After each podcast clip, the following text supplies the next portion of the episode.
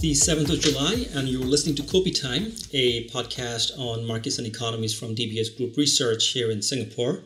I am Taimur Baig, Chief Economist. Welcome you to our 20th episode. Today, we will talk about an issue that is taking up an increasingly central role in the boardrooms of central banks and companies worldwide the intersection of financial stability and climate risk. Typically, in the past, financial stability considerations entailed scanning the financial sector for signs of undercapitalization, excessive risk taking in areas such as real estate or other asset markets, or the risk of macro imbalances, say an overvalued exchange rate, causing distortions in lending and investing, which in turn could create large losses and bankruptcies. If you, for instance, look at the IMF's global financial stability reports from five years ago, you will see chapters on the interest rate cycle, capital flows to emerging markets, market liquidity, credit risks, housing markets, dollar funding, corporate leverage, and stuff like that. While those considerations remain of paramount importance, recent such reports from multilateral organizations will these days feature novel sections like the universe of environmental, social, and governance principles to investing and climate risk. And I think it is safe to say that Europe is today leading the way in focusing on how to assess the risk from climate change and how that will manifest in financial distress. Institutions like the European Central Bank and the European Systemic Risk Board, ESRB, are at the center of initiatives to collect and analyze data, as well as establish reporting standards so that we can all have the right information and reporting to understand if financial markets are pricing climate, climate related risks adequately. Some of the numbers related to climate change are alarming to say the least. In its recent report, ESRB states that physical damage from climate change could reach one tenth or even one fifth of global GDP by the end of this century, with considerable uncertainties around amplifying dynamics. In terms of current global output, this would amount to something like 8 to 17 trillion dollars. Climate related losses have been mounting lately, and insurance companies are already being impacted by them. But surely we are nowhere close to appreciating the true nature of risk that lie ahead. We need to learn and figure things out quickly. So, for the sake of our financial and physical well being, let's try to get to the bottom of this from the experts in this field. This brings me to our guest today, Paul Hiebert. Paul is the head of systemic risk and financial institutions division at the European Central Bank. He also represents the ECB in the European Systemic Risk Board and the Network for Greening the Financial System. In fact, other than an interlude serving as an advisor to the IMF's Monetary and Capital Markets Department in 2016 17, Paul has spent nearly two decades at the ECB in various capacities, including in divisions like fiscal, external, and euro area macroeconomic developments. Before ECB, Paul served the government of Canada in the late 1990s. Paul Hiebert, welcome to Kopi Time. Thanks a million, and really glad to be with you today, Taimur. It's a real pleasure, Paul, to have you. Paul, uh, we are worried about climate risk. And of course, from DBS's perspective and from most people's perspective, we're always worried about financial stability risk. Now, your job title suggests you focus on the latter, but some of the reports that you've been associated lately suggest that you're spending a lot of time on climate risk. Are these two issues converging in your day to day work at the ECB?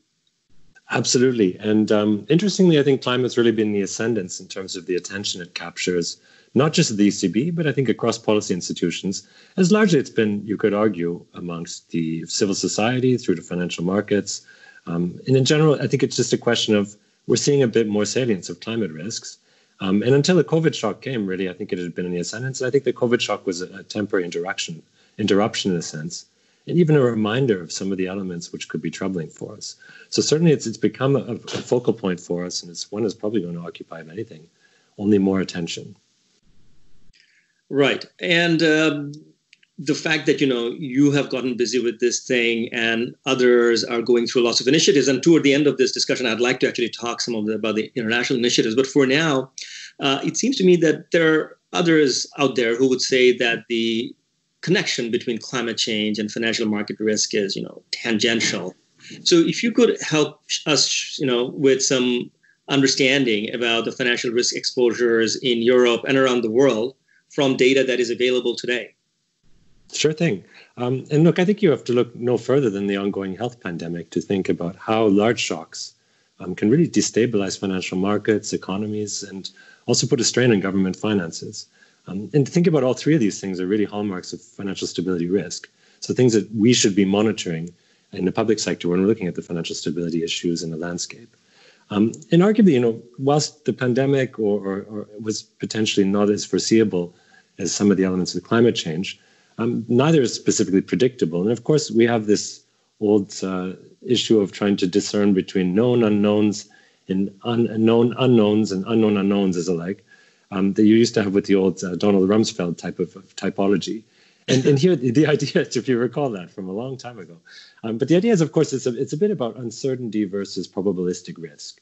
And, and I think as we learn more about um, through through climate scientists' eyes, but also through our own work in the financial sphere, um, we're learning more and more about the, the the issue, which I think brings it out of the realm of uncertainty and more into the realm of probability. And maybe I can just walk you through a little bit why why I think that in the end you could argue, um, in reading through the literature and seeing what's happening, that um, largely the economic and financial costs associated with climate change risk, I'd say, are not only likely, um, but probably inevitable in many ways. Um, so let me let me just talk you through a bit of this, uh, and I think it's interesting that one of the things, that, the first things that comes up when you talk about climate risk is about physical risks and transition risks, and there's a dichotomy between the two. Um, so I, I, don't know if it would be useful maybe just to spend a bit of time on this before Absolutely. we go forward. Great. Absolutely. So yeah, the physical risk idea is, is, really just about the idea that climate change um, is we're hearing from climate scientists, and more and more evidence is coming out of this. There's successive reports. Is that you can have um, two two basic varieties of this physical risk of climate change, and one is about severe events. So you can think about storms, sudden floods, landslides, heat waves, wildfires. These sorts of things we would term acute physical risks, and we see them occurring once in a while. We see had, we had bushfires in Australia of course, um, which is hard hardly remembered probably at this stage after all this COVID um, um, information overload. But at the end of the day, those those were certainly risks, and, and we've seen you know floods, landslides, these sorts of things happen with an increasing regularity. And the second element of physical risk is really about this idea that it's just more a chronic risk in the form of a slow rise in global temperatures, causes rising sea levels, droughts, maybe the health of the oceans. And these sorts of things can entail, and probably would entail, financial costs at some stage. Um, and, and indeed, the estimates we see out there, and one of the, the real purposes of the work we've been doing in the ECB is to trying to get a bit more grasp upon, as the report title would suggest, positive, um, positively green, is about stick, stick, you know, maybe diverting away from the normative issues, which tends to characterize a climate debate, and think more about the positive dimension. What can we actually measure? And, and that can help inform decision making. And the cost of, of no action from what we see in the literature is around one tenth to one fifth of global GDP by the end of the century could be wiped out um, with this physical risk channel I was just mentioning. Now, in current GDP terms, that's around 8 to 17 trillion US dollars. So non-trivial amount. And, you know, the industrially could be quite, you know, quite uh, pronounced across industries. And it's agriculture, fisheries, energy, tourism, construction, insurance, these types of industries. So it's not it's not trivial amounts, and it's probably quite pervasive both across sectors and across geographies. Now, those are the physical risks. Now, indeed, there's also transition risks, which is, you know, and think of the COVID example this idea that there are pandemic related health risks, but there are also measures that we take to avoid them. And those measures we take to avoid them can have economic costs, of course, benefits as well in terms of the health benefits or the, the climate benefits in this case. Um, but nevertheless, they can have side effects. And um, here in this case, we're thinking about things like carbon pricing or technological shifts, which lead to certain stranding of firms or sectors. And here again, there's no free lunch. There's going to be costs of action probably too.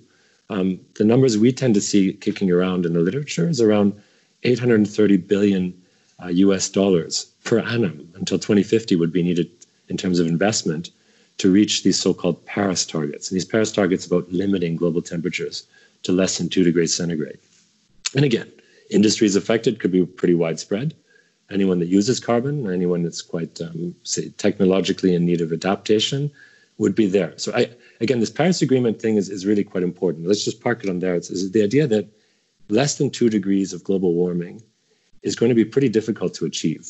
The pledges and targets that were made in 2016 with the Paris Agreement, um, and not yet implemented, I should say, in public policy, suggest that we're, we're still above two degree tipping point, this point whereby climate um, developments tend to lead to unstable physical risk manifestations. And if, if we really want to adhere to these targets, we're not thinking about action decades hence. We're thinking about next year already, that adaptation would have to take place.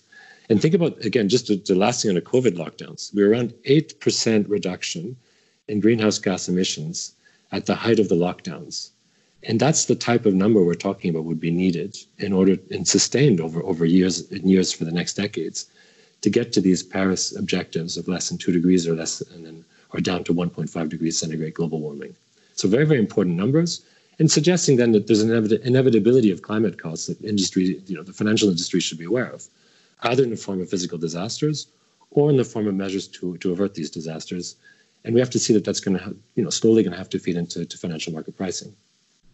Right. I'm really glad you brought in the parallel to the pandemic, Paul, because one of the things that we see both in the boardrooms of companies as well as in the in the sort of meeting rooms of uh, top level of governments is this issue the trade-off between efficiency and resiliency. So we've spent on the pandemic side the last three decades in pursuit of efficiency.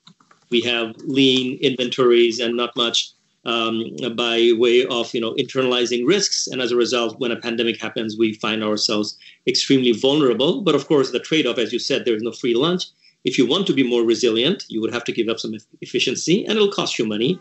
Uh, so on the climate change side or on the pandemic side, I think the arguments go exactly the same direction. So hopefully, this this sort of parallel that you're making would be made by um, many uh, climate evangelists, if you will, so that people who need convincing will find one more uh, motivating uh, point. So the numbers you mentioned are scary, let's put it plainly, and, and they would be very costly uh, if we want to avoid a climate cataclysm. And of course, there are some uncertainties around the estimates. We all recognize that. But generally speaking, um, it's not all down the uh, future. Uh, we have seen, as you mentioned, uh, forest fires in Australia and so on, that climate change related risks have already started manifesting, and insurance companies, for example, have been paying heavy bills. So, by and large, from a regulatory perspective, from a supervisory perspective, I mean, what is the view? Are financial markets beginning to price in the prospect of climate shocks? And what progress has taken so far uh, in terms of building capacity? Yeah, so I think a good, very good question. I think there you, you have the idea that financial markets arguably are not really pricing this in an earnest. And there, there are probably places where you could argue it, it is happening uh, slowly in terms of the, the, the, the element of, of, of, awareness, but being built into prices, not really yet. Um, at the same time, I have to say green capacity is really building very, very rapidly. And, but I think it's building rapidly in a way we have to be a little bit um, wary about how that development will take place. Let, let, me let me first think about you know why would markets be relatively um, rationally thinking about being complacent about this risk at the moment. I think that it boils down to three things. I mean, the first is the idea that there are biases. No one there's there's certainly some element of maybe even rational myopia in a sense that markets have to be more concerned about things which have an immediate and tangible impact. Um, and from the backward-looking perspective, there's a salience bias. We've seen a lot more academic research now on climate coming through. And the salience bias is the idea that you tend you tend to overweight probabilities based on the ease to which events can be recalled. And it's just this idea that we overestimate, based on vividness, proximity, or emotional impact, um, recent events, and they tend to fade pretty quickly from our memory whenever we face other big shocks. Um, but I think the more important is this forward looking. So I think Mark Carney was the one who, who made the point about tragedy the horizon, um, the plan on tragedy the commons idea that there's an externality with climate. And this idea that you know existential threats to the climate, to the environment, are probably neglected by policymakers and investors alike um, because they seem a little bit more intangible or remote until they actually strike. Um, so that's the idea of, you know, there may be some biases at play. I think the second, the more important thing with financial markets is there's an informational failure. There's a clear informational failure here. Um, and that's something we really do stress in our report. It's this idea that um, financial markets probably would be quite willing, and we're seeing much more willingness to price climate risk. It's just, are they really able? I think three different elements here really complicate pricing at the moment. And that's first, the data tend to be very incomplete. Um, so there's there's a, a Basel-based body, Mike Bloomberg has been the head um, in the past, which is about a task force on climate-related financial disclosures, and they've been doing really really helpful work um, in in terms of trying to tell us what should firms be disclosing for their climate metrics. And what has happened, of course, it's a voluntary standard, and you see this incomplete reporting means that there's a selection bias, obviously, in the firms that report. Um, so some firms might be more willing or able to report than others. And this leads to a fact that we just don't really have a complete view. It's just absent data in many respects. But the second, I think, big problem is that the data disclosures we tend to have are also inconsistent. And I, I don't. I guess you and your listeners might be familiar with the term greenwashing, a bit like right. whitewashing. Of course. Um, yeah, this idea that you can you can throw a windmill and an oil rig and claim that that's green. Uh, and I think this is the idea that this is lack of accepted global methodology for defining what's a green asset um, and what's maybe a brown asset, something that's more polluting. Um, there's work ongoing in terms of developing standards, but it's still work that's in progress and still a little bit, say, say, segmented in terms of jurisdictions. And Europe's been doing some work in this, China's been doing some work, but they're not really fully, fully um, meeting in the middle yet. And that's certainly not something that's become a global standard as yet. And the third issue is really about this insufficiency of data. Um, so, so emissions are a little bit hard to define, and it's you know it's, it's not for want of trying to to to measure these things properly. It's the idea that you have scopes of emissions. You have basically what you produce. Let's take a diesel car, for example. You produce a diesel car or you produce an electric car. I can measure carbon emissions of that car based on the inputs that I have, based on the actual production I have, but I don't say anything necessarily, usually in the reporting that we see now, about downstream emissions. What happens when I actually use that car, when it gets out into the market? So perversely, you might actually have a situation, you often do, where electric cars look a lot more emissions intensive than diesel cars uh, for the time being. So this idea that incomplete, inconsistent, and insufficient data really hamper the ability of markets to actually allocate, do what they do best. So informational failure in, in terms of markets is really going to, I think, be at the heart of an allocative failure. And so beyond the, these first two things I mentioned, so this idea about biases, the idea about informational failures, I think there's the third thing is really about the public nature, this public good nature of the problem. Um, you have this idea that, of course, widespread global public policy would need be needed to internalize externalities. Recalling from my from my um, sort of oft-read uh, environmental economics textbook back in the, in the 90s when I was studying, was the idea that you have this this public goods tend to have an externality. That externality needs to be priced. You need public policy often to, to be an instrument through which this is priced. And it doesn't really seem that, you know, we think about who's going to tackle that. It's a tough one. Um, if you look at CO2 emissions across the world, and there are reasonably good data there as part of Paris monitoring, is the top five emitters are around 58% of the total. So it's China, US, India, Russia, and Japan. Um, the EU shares are relatively smaller. Around the, the, the, largest seven countries in the EU, the European Union, is around 7.2% of global emissions. Um, but at the same time, you know, policy is going to have to be coordinated if you're going to tackle this. It is a global issue and probably needs a global solution. Um, so with that in mind, I've talked a little bit about why financial markets are having trouble pricing the, the, the, the, climate risk.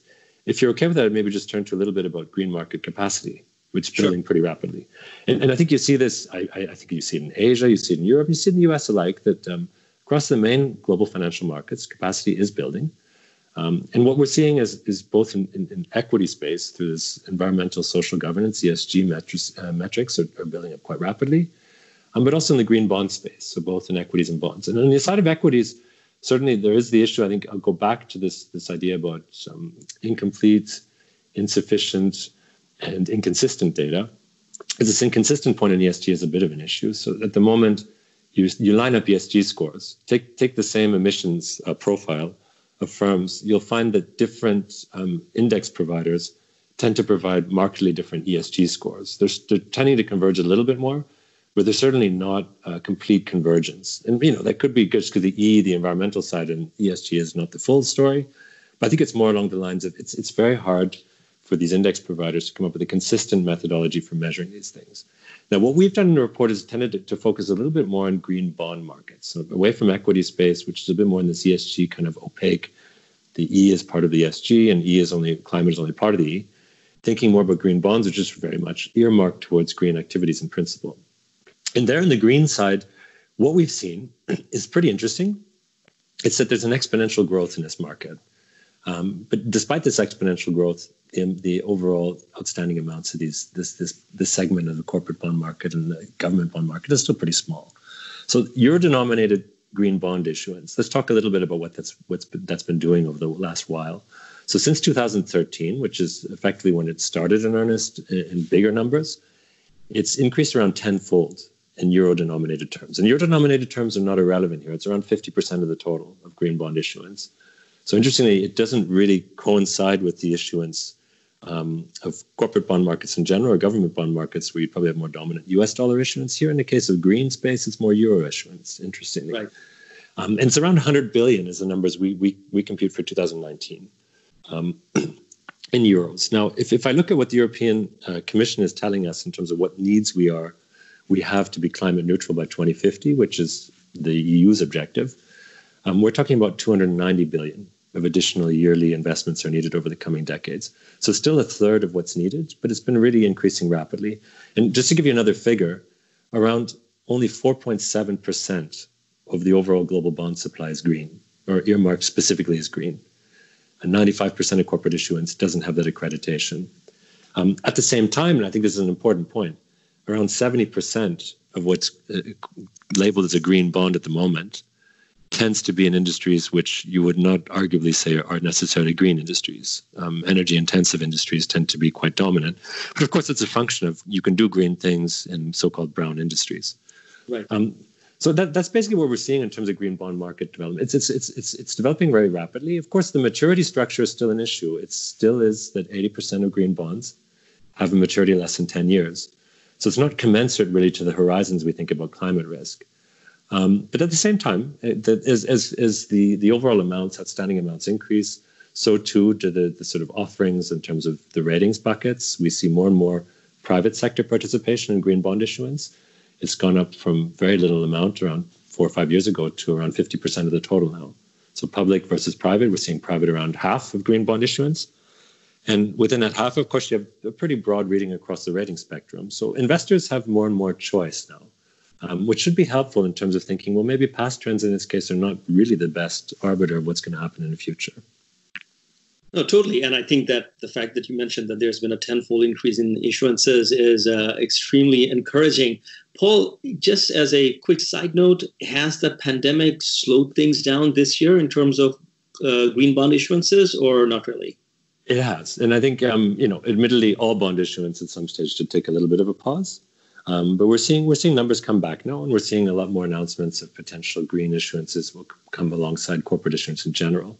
I think the difficulty we have, and maybe the pandemic is a good place to just insert this little factoid from the report too, is this idea that um, what we had is relatively limited evidence of pricing differential. So if you want investors to say, well, I'm happy to hold green bonds because I get some sort of gain, the median pricing gain seems to be relatively limited. Um, you can, you know, some studies have been looking at this, trying to see if some controlling for factors like size, momentum, or book to market of firms um, suggested there's some compensation or premium already in there for carbon emission risk. Um, but what we find in general is, at least on aggregate, in just an unconditional manner, it doesn't seem that return on equity for relative polluting firms versus non-polluting firms is much different. What we do see, and I think that's why I wanted to bring in this pandemic point, and, and we're still studying this as we speak, is this idea that there seems to be, while you have, you know, the different moments of the return distribution, you have the, the median seems to be relatively similar. But if you go to the second moment, go to the volatility, it seems to be there's a little bit um, less volatility in so-called values investing. Um, so that there tends to be more buy to hold strategies here. Um, and interesting as you go to the higher elements of the distribution, so downside um, deviation or extreme volatility and how that influences pricing, seems to be from the, the data we're seeing, both in ESG and green bond side, that maybe there's an element of um, relatively less risk, even if the return may be um, more or less aligned. Interesting. I mean, I, I, say it interesting because also in the last three, four months, uh, the the notion that was becoming popular after the 08-09 crisis, which was the tail risk hedging, you know, the Nassim Taleb type uh, investment strategy, uh, that's become popular again. And you think that people who are looking at long duration phenomenon like climate change would also find some sort of a convergence between tail risk hedging and, and these sort of uh, products coming out of the green space. Um, Paul, uh, earlier you talked about sort of the global exposure or risk to climate change and the, the, rather alarming 8 to 18 trillion dollar numbers for the rest of the century but looking more specifically at banks and insurance companies um, what are their exposure to potential repricing of climate change risk yeah, no, good, good point. I think that's really our focal point as regulators. I mean, you have to follow this model that's often used: um, that which is measured can be managed. Um, if we're going to pursue policy, and I think that's obviously in a policy institution like the ECB or many of our partners we're working with, we're interested in noting, you know, would you actually change standards to reflect this? Well, we want that to be certainly evidence based, and that's the reason where we're collecting evidence to be sure that we can actually collect robust evidence. Um, and one of the things we actually have quite a quite a good grasp on at the moment are disclosures of banks in particular, as we're a, a bank supervisor. And as such, um, pretty granular data sets have, have been helpful in engaging the, the extent of these exposures. So on the side of banks, and I won't talk about insurance sector, which is pretty obvious. I mean, insurance sector is going to face increased claims, and in fact, I don't even have to put that in the forward tense, uh, the future tense. They already have been. So losses from climate events, storms, water rises, heat waves have been rising steadily over the last 30 years, and what we see is at historic peaks. So insurance sector is certainly at the front line, particularly physical risk. But if we talk about banks, and I think that's that's quite nice that we can look at banks with a, a, a much more precise level of detail, with a very fine-tooth comb. Um, we, we can pick up quite some some exposure, at least on the European side, where we have the, the, the best um, possible view. So here we have around we looked at around a thousand credit institutions. That's you know this in our parlance, it's significant institutions, the ones we supervise at the ECB, and less significant institutions, the ones that are still at the national level, and around nine thousand corporates. That's around five trillion of, of euros of, of, exposures towards global corporates. Um, and that's covering around 30% of firms. Um, and that's, again, back to this point disclosures are not complete. We rely on public disclosures about CO2 emissions, um, and that is still a, a, certainly a constraining element. Notwithstanding these, these constraints, um, we have a couple findings which are pretty interesting. Um, so the first is this idea that the emissions firms generate um, tend to be largely, but not entirely, determined by their industrial sector. Now, let me let me drill down into that notion. So at the industry level, think about electricity, mining, manufacturing versus finance or, or insurance. Um, what we tend to find is firm emissions are largely determined by that industrial um, allocation. So an, a, a, firm in the utilities sector, a firm doing manufacturing, tends to be generally pr- producing more CO2 emissions um, per unit of sales or just on aggregate than, say, in finance, insurance, education, these other types of industries. At the same time, and I think this is the, the more interesting part about what we have, is that we see that indeed variations for firms, you can have very wide variations within a sector.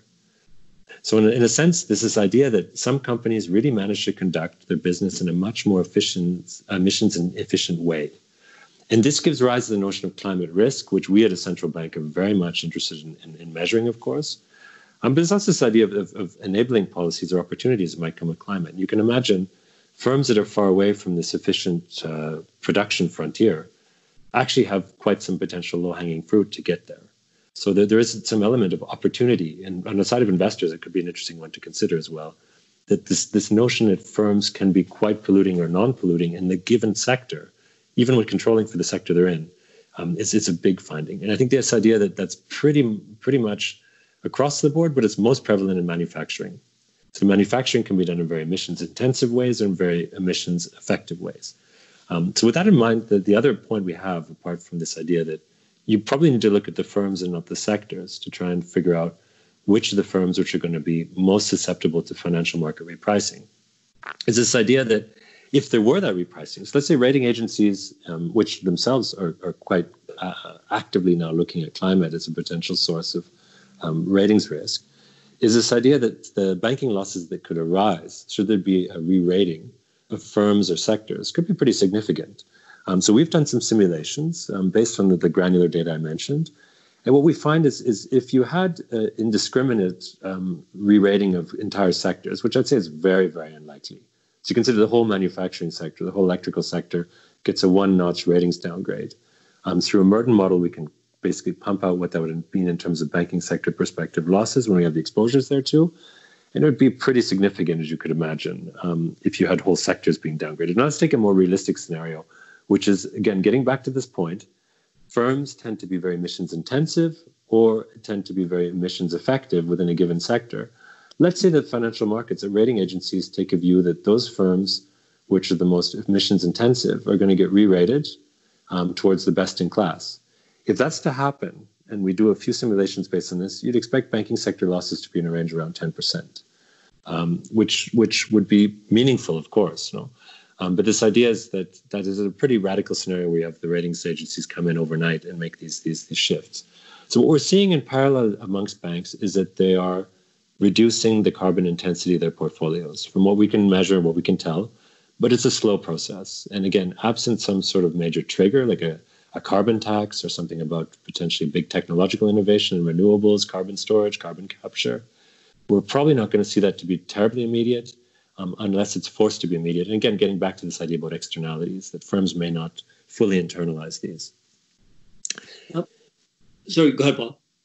Yeah, so I think you know the, the idea is that we've done a lot of work about then looking at the exposures. But I think the, the key thing for us is thinking about you know what would the forward-looking perspective be, and I think that's that's the last part of our report. And if, if you're if you're good with that, I think it might turn to that because that's that's pretty interesting to think about. Maybe the past isn't a guide in this respect. We're we're talking about big structural breaks here. Right. Uh, so we'll we'll talk about the forward-looking scenario in a second, which is in your report in a great detail. I just wanted to ask you, from a policy perspective, when you talk about the need for the financial sector to be nudged into sort of you know repricing these issues to some extent uh, with the ratings downgrade possibility in their minds. From your perspective, a carrot-based approach or a stick-based approach works better. So carbon tax, in my mind, is more of a stick-type approach um, carbon credit perhaps is more like a carrot type approach, or am I sort of saying the same thing? Yeah, I mean, you know, again, I think the idea is you have to get back to to to measuring that externality and making sure that firms internalize this. Um, and I think you have to go back to the idea that transparency is probably the best disinfectant. I think the first and foremost, our view is this informational failure is plaguing markets. They seem to want to do it. They seem to be willing. Indeed, there's a great investment. I suspect it's the same in uh, where you reside as well as the same in here in Europe, Absolutely. for green products with this idea in mind that there's probably an inevitable transition going to take place, um, the speed of which will be governed probably by some public policy measures. Now, back to your question, um, carrot or stick based, tough to say. I mean, look, I think that's more of a public policy question for the politicians. And indeed, what we find is that uh, the IMF has been doing a lot of work on this. And I think their, their last fiscal monitor from last year um, did suggest that carbon pricing is probably going to be the most effective way to galvanize the sorts of change and the transitions you need to get away from these largely physical Armageddon, physical risk scenarios. Um, how you implement that, they did a little bit less work on this, and I cannot say I have a definitive answer to that question. But of course, from the side of investors, what I'm seeing is even absent public policy and just public discussions largely on this policy, you're seeing firms quite interested in moving there from a perspective of there may be returns to be had or opportunities as much as there may be risks. Right. So, Paul, uh, you touched upon simulation analysis where we were measuring the impact of a credit rating downgrade, uh, even like a single notch for bank exposure. And, and you're suggesting that you know these simulations show that credit losses could reach up to 10% of total assets. Uh, what about sort of as you just recently talked about the forward-looking scenario analysis part of your report, uh, and and just in case you know some people are not sure what we're talking about, it is the Positively Green Measuring Climate Change Risk to Financial Stability report that just came out, and you were one of the principal authors of that. So, walk us through some of the forward looking scenario analysis in this report. Thanks, thanks, Timur. And indeed, this European Systemic Risk Board report, the, all of the gross details are in there, and I won't. I will spare you all of the the, the, the, the excruciating details related with running models and picking up all these data. I think the, the, the and maybe cut down to the, the punchline, which is effectively, when we look at the element of um, uh, forward-looking scenarios, we're a bit constrained at the moment by both data. I've talked about in detail, but also models. Um, you know, at, at, a central bank um, or in general at most financial or economic policymaking institutions, we've tended not to be hiring many climate scientists over the last years. Um, hence, the models we've developed tended to be for for use for policy purposes, which tended to have a bit of a shorter horizon. And indeed, that's a little bit of a constraining factor, but we, we, we make do with what we have. And I think we have some pretty interesting results. Now, keeping in mind this idea that we have a shorter horizon, it's about a five year horizon that we run forward. And the idea is, you know, our models were predicated on the so called dynamics around a steady state. Um, so it's not about long run trends, but thinking about that shorter run or medium run sort of trends that are consistent with the types of objectives and mandates we have. So we have a five year horizon. And in a five year horizon, we tend to look only at transition risk. So recall back this physical risk, transition risk element, transition risk in the form of what could be in, in form of public policy or technological changes which could you know accelerate the climate transition. Um, and again, here what we're looking at are a couple of shocks. And that's the idea of a carbon price increase. Now, here we're talking about a sharp carbon price increase. We call it a delayed policy implementation scenario where you actually have to increase that, ratchet up very, very quickly instead of a bit more gradually. Um, and we also have another one, which is a little bit more about the share of renewables within a given sector. What can we say? Um, and that's the scenario narrative we construct. Now, with that in mind, this doubling of renewables per sector or this increase of carbon taxes up to $100 a ton, we can run through a macro scenario um, with a, a, a, standard way of we do stress testing. Um, so we take a, a, standard baseline forecast, and then we start to see what happens when you start to implement these um, other scenarios, which could have more adverse implications for GDP or for um, uh, bank capital. And that's again abstracting from the perspective benefits from physical risk. We're just thinking here about transition risk. What would be the costs of action, not the benefits? And there, of course, are benefits. And I talked about the outset. Now we have 56 economic industries. Um, we we delve into those in details. And what's pretty nice is we're able to take um, existing models and run that through these models uh, with the idea of just looking at the individual sectors what is the type of carbon intensity they tend to have? So the fossil fuel intensity of their production, um, this idea about capital depreciation, which could be there in terms of um, renewables, or under the CO2 prices, this idea that coal, oil, and gas tend to be production inputs for many firms. And through sectoral resolution techniques we have, we're able to pick up a pretty fine grid of what individual sectors are using in terms of their typical inputs. Um, and the renewables side, versus the non-renewable side, and in terms of the carbon intensity of those those elements that they're using as inputs to production. Um, so with this, we have this idea of so-called embodied CO2 emissions.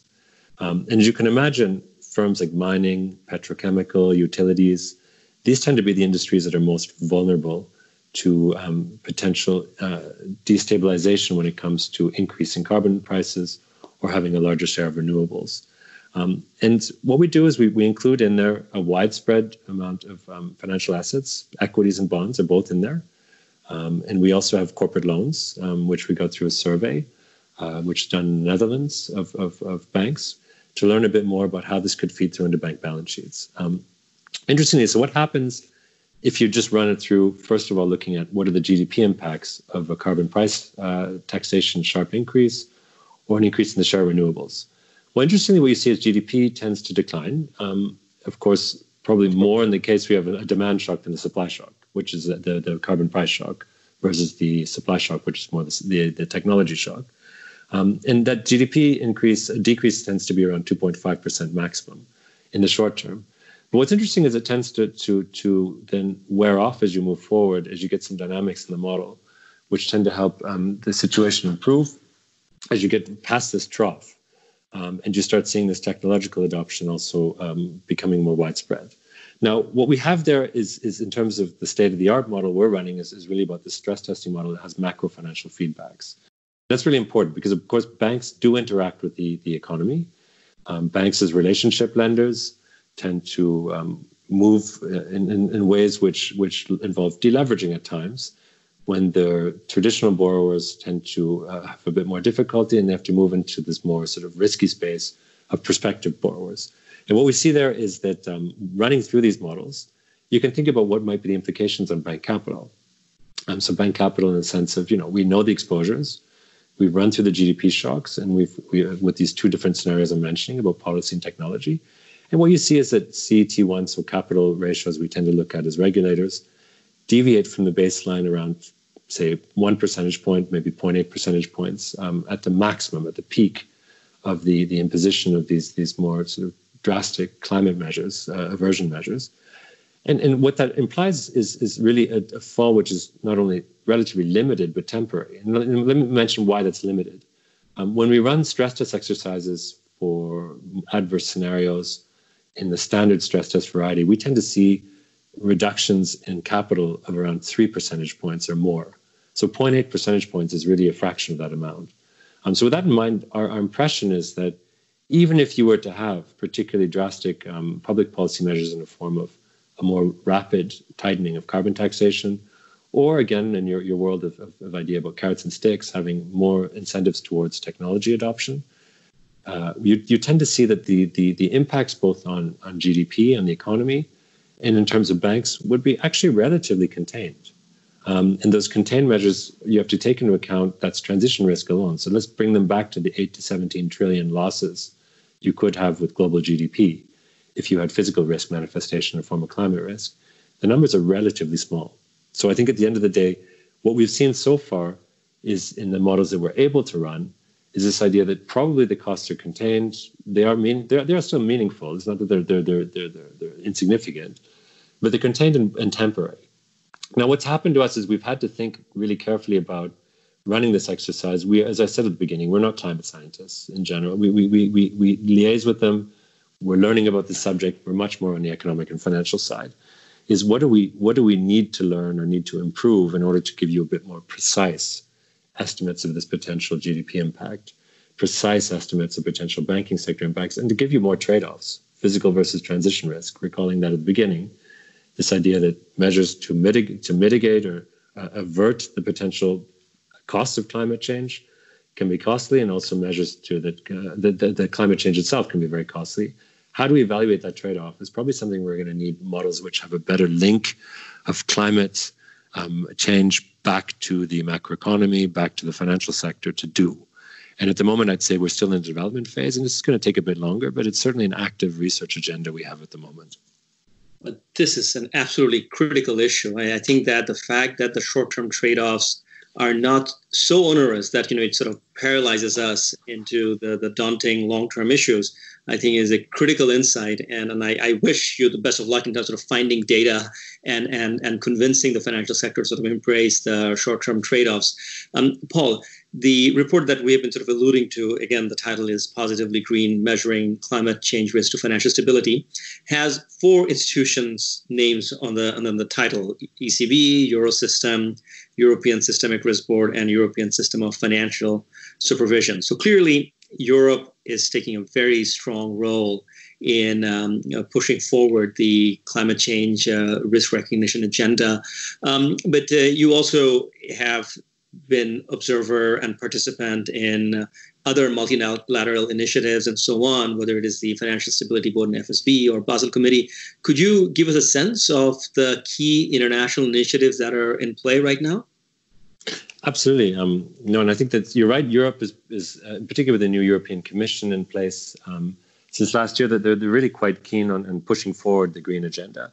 Um, so within Europe, of course, you're seeing a lot of initiatives there. And, and a couple of things you're seeing at the moment is really about sustainable finance in general, that your questions about carrots and sticks, how to provide more of these, um, and make use of the emissions trading scheme as one potential conduit. Um, but also this idea of non-financial firm disclosures that we need to make those mandatory, increase those. Transparency really is needed in these markets in order to improve upon the prospect for for you know avoiding destabilizing shocks. Now, with that in mind, Europe is, as I mentioned at the outset as well, is, is a pretty small contributor to greenhouse gas emissions, but it can be an exporter of standards. Um, so in that respect, I think some of the work could be quite meaningful. At the same time, um, there's obviously a complex issue, this climate change question. It's one which doesn't respect borders. Clearly, it's about atmospheric um, CO2 emissions. Now, with that in mind, um, we have to work with our, our, international partners as well, and I think in a diligent way, and that's been happening in earnest. Um, maybe a few things to mention. So, the network greening the financial system you mentioned, an interesting network um, developed in just in the wake of the Paris Agreement in 2016. Um, at the time of founding, if I'm not mistaken, it was only eight members. Um, and those eight members have now grown in terms of membership up, up to above 60 members. Um, and in the meantime, all the global standard setting bodies are at the table.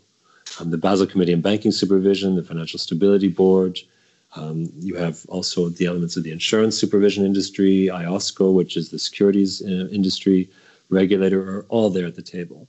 Now, this network greening the financial system, I think, been a very, very effective coalition of these countries trying to assess what can we learn about climate um, for the from the perspective of risk management? And that's really why the ECB, I think, uh, is is thinking it can make a key difference in this respect. Is risks is something we all have to worry about in, in central banks and supervisors, and that's a place where they bring them all together. Um, they've been releasing a, variety of reports. I think they've been very helpful reports um, in terms of doing a few things. I mean, one is clarifying what are the main gaps, data being one of them. Um, they identified that quite early. Um, but they've also more recently been thinking more about how do we standardize scenarios? What scenarios can we run in a consistent way? How do we try and measure these these elements? You know, both the models we use to liaison with climate scientists, what types of data we're collecting, in order to come up with a better assessment about what might constitute the risks. Um, and with that in mind, we're working very closely with them. But again, what's been happening more recently is that the Basel Committee on Banking Supervision, the Financial Stability Board, just to name the banking wings, uh, the one with more banking focus, of the supervisory um, and standard setting bodies have really come to the table with a lot more um, diligent and I think more more encompassing work programs. Again, the idea is first and foremost to measure, so to get a better grip on what are the data issues, what are the transmission channels we should be thinking about. How do we start thinking more and more about how do we measure this risk? Um, and that we're working very, very closely with them. Um, and I think that that holds true with all of our international partners. Um, so, you know, watch this space. There's going to be more and more coming when it comes to the central banks, the supervisors, and how they're looking at climate risk and how they're, they're, they're churning out more and more usable data that can help better price these risks and better than, you know, effectively um, involve prevention rather than the cure when it comes to thinking about how these risks might manifest themselves. Right. What can be measured can be managed. Uh, Paul Hiebert, thank you very much for your excellent insights. Pleasure. And it was great to talk to you. Uh, and I hope that we retain the dialogue going forward as this issue certainly will evolve. Absolutely. We wish you, ECB and the ESRB, the best of luck in carrying forward this very important work. Uh, thanks to our listeners for your time. You can find all our research publications and multimedia. And yes, that includes the other 19 Kopi Time podcasts by Googling DBS Research Library.